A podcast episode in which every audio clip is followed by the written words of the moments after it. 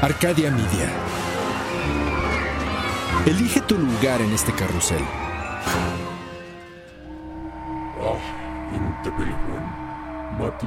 Hay una historia que se cuenta detrás de la historia. Secretos que las piedras susurran a la vuelta de la esquina. Secretos de seres y ciudades cuyas sombras dejan huellas sagradas que persisten en el tiempo. Relatos de nahuales que se transforman y se elevan por la noche. Esto es Bajo la piel del nahual con Edgar Clement. Hola, ¿qué tal? Estamos aquí bajo la piel del nahual. Soy Edgar Clement, a veces me presento, a veces no, pero yo creo que eso es lo de menos.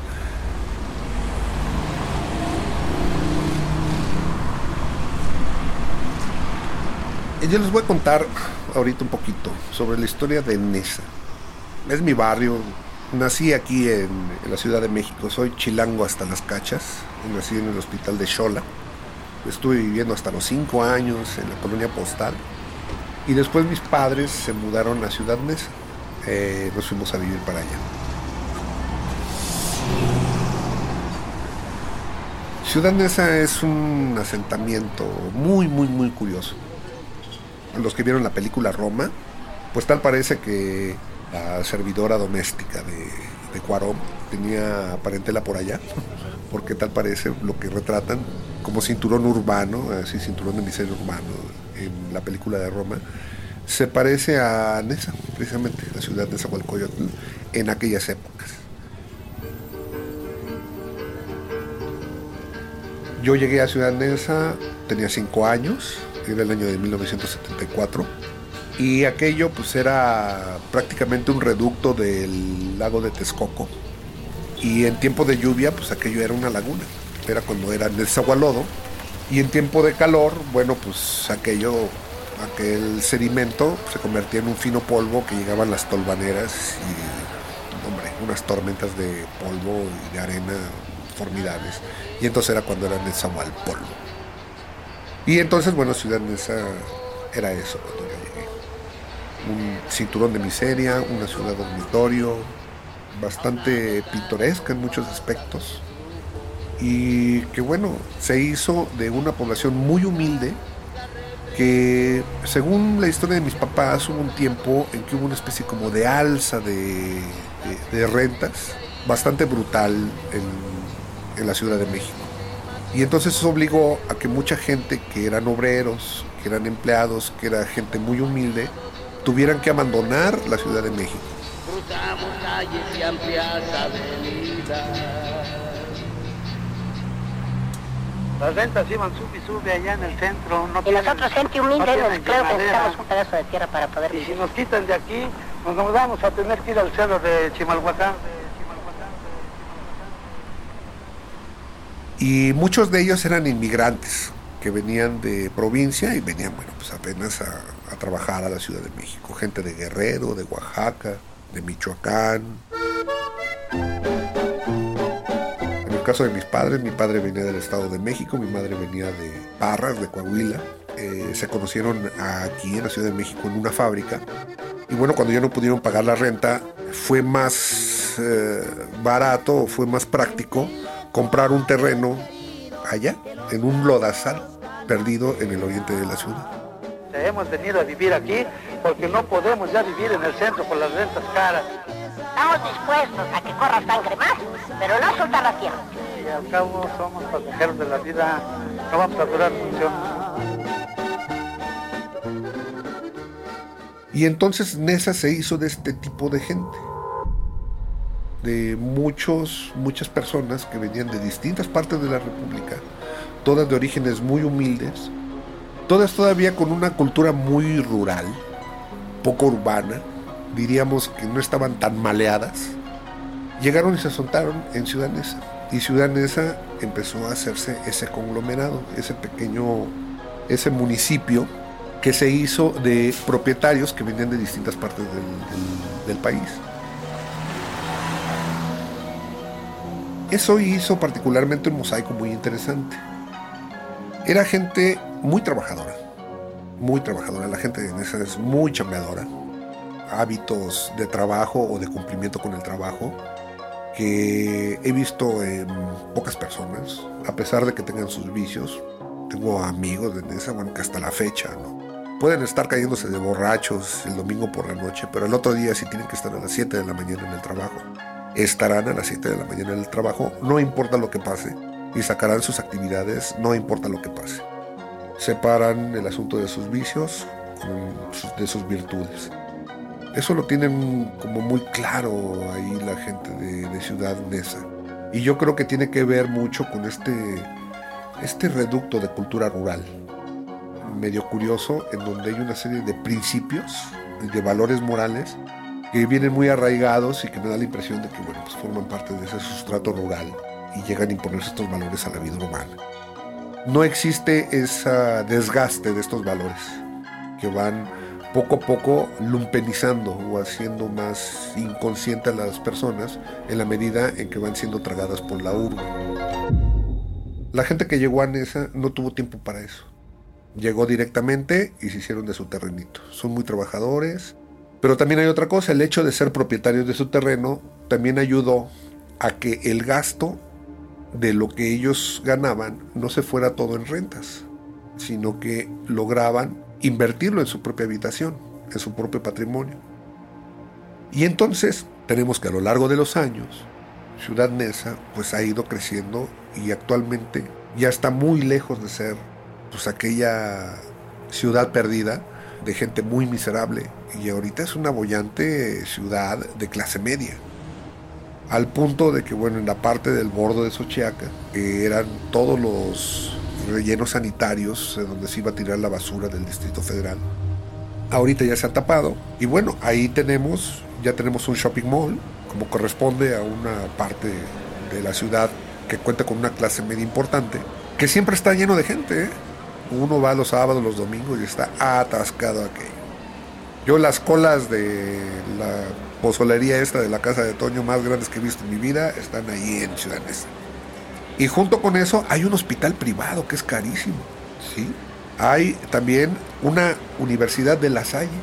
Y hubo un momento en que los bancos hicieron una campaña muy agresiva por poner sucursales por todos lados en Ciudad Neza.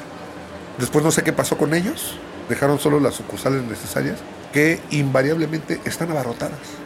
Y también ese espíritu estoico de la gente de Nesa, que no acabo de entender, que tiene que ver mucho yo creo con este asunto de hacer filas en el Seguro Social, hacer filas en la cola de la Conasupo, hacer filas en la cola de las tortillas, pero la gente también va a los bancos, a hacer filas y filas y filas, estar desde el solazo y no quejarse. Van, se forman horas están ahí esperando su turno, van, hacen lo que tienen que hacer y nadie se queja. Es como parte de la vida. Entonces, Ciudad Neza es eso, es una mezcla muy curiosa que a mí siempre me ha llamado mucho la atención. Las partes luminosas son esas, una ciudad que se demuestra que si las personas se les deja, tienen valores, tienen un sustento en valores morales que tienen que ver con el trabajo, con cierta manera de administrar la, economía, son propietarias de su terreno y no se les molesta, ellas solitas van desarrollando poco a poco un crecimiento económico.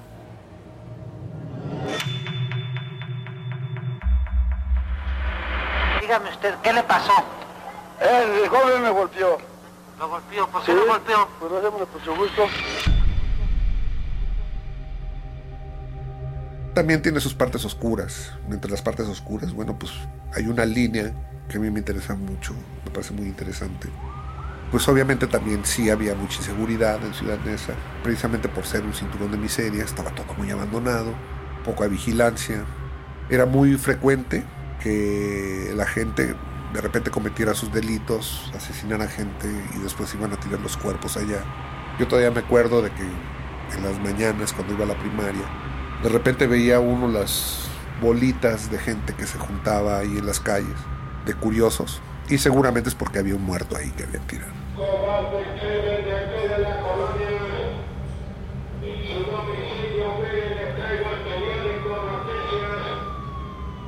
Y bueno, en esta situación de inseguridad, el Estado de México formó un grupo que se llamaba el Barapem. Eh, si no me equivoco, las siglas eran algo así como Batallón de Acción Rápida o de Radiopatrullas del Estado de México, algo así. Y este grupo de Barapems era prácticamente una policía militarizada. Ahorita que está como el asunto de la Guardia Nacional y bueno, las policías militarizadas ya existían desde entonces en Ciudad Neza y eran salvajes como ellos solos, porque tampoco tenían mucho monitoreo, no tenían mucho cuidado. A mí me tocó ver cómo asaltaban estas policías. A mí me asaltó la policía más bien cuando ya había desaparecido el Barapem. Esa es otra historia que algún día contaré. Que además es muy curioso de... Bah, luego se las cuento. Entonces este grupo de Barapem, de radiopatrullas, eh, bueno, pues hizo muy salvaje, muy arbitrario y empezaron a cometer muchos crímenes. Llegó un momento en que se disolvió y desapareció el Barapem. Todos respiraron profundamente.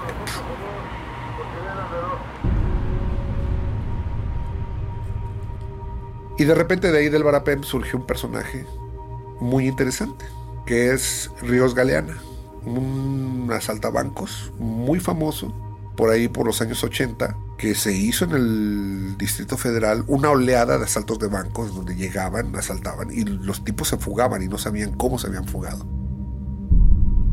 Bueno, era la banda de Ríos Galeana, precisamente como conocía de los operativos de la policía y conocía las frecuencias de radio de la policía, lo que hacía es que utilizaba todo lo que había aprendido en el Barapem, precisamente para escabullirse de la policía en los asaltos de bancos.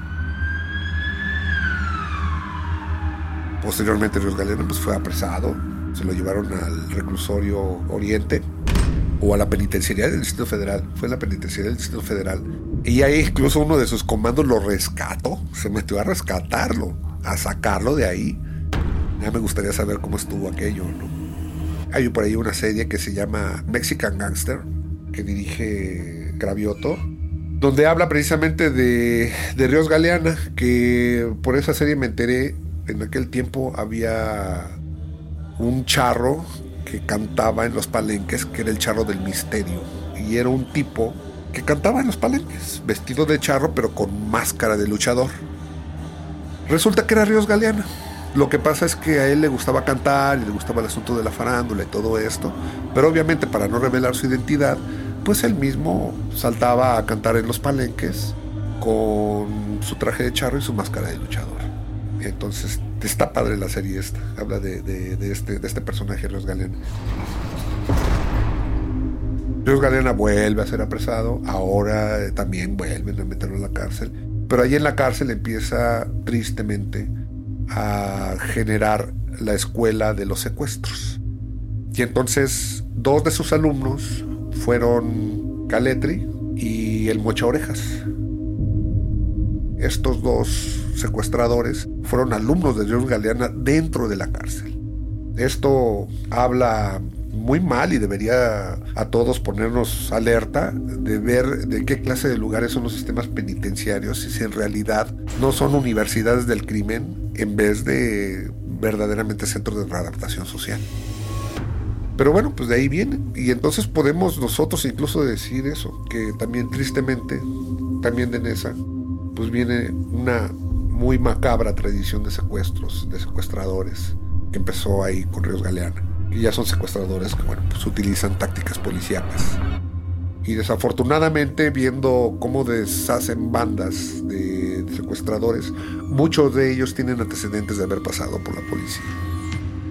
Muy triste esto, pero sí sería bueno como, como verlo. Esa es de las partes oscuras de, de Minesa querida. De lo demás, bueno, una ciudad pujante, a mí me gusta mucho. Eh, la historia del agua en Ciudad Neza es bastante interesante, tiene que ver con el agua y los mantos freáticos de la Ciudad de México. Y en general es una ciudad que, que, a mí me gusta mucho, la quiero y me parece fascinante todo lo que se está jugando ahí. Quizá más adelante les cuente más de mi, de mi querida ciudad Neza y las conclusiones a las que llego de repente, ahí viendo los, los fenómenos antropológicos del barrio. Bueno, este fue este capítulo de Bajo la piel del náhuatl.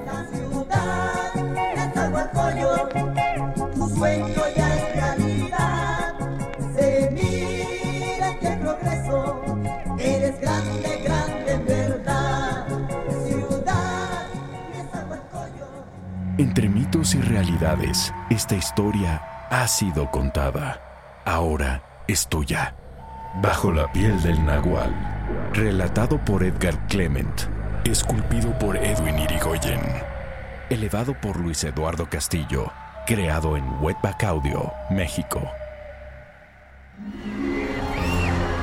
Arcadia Media.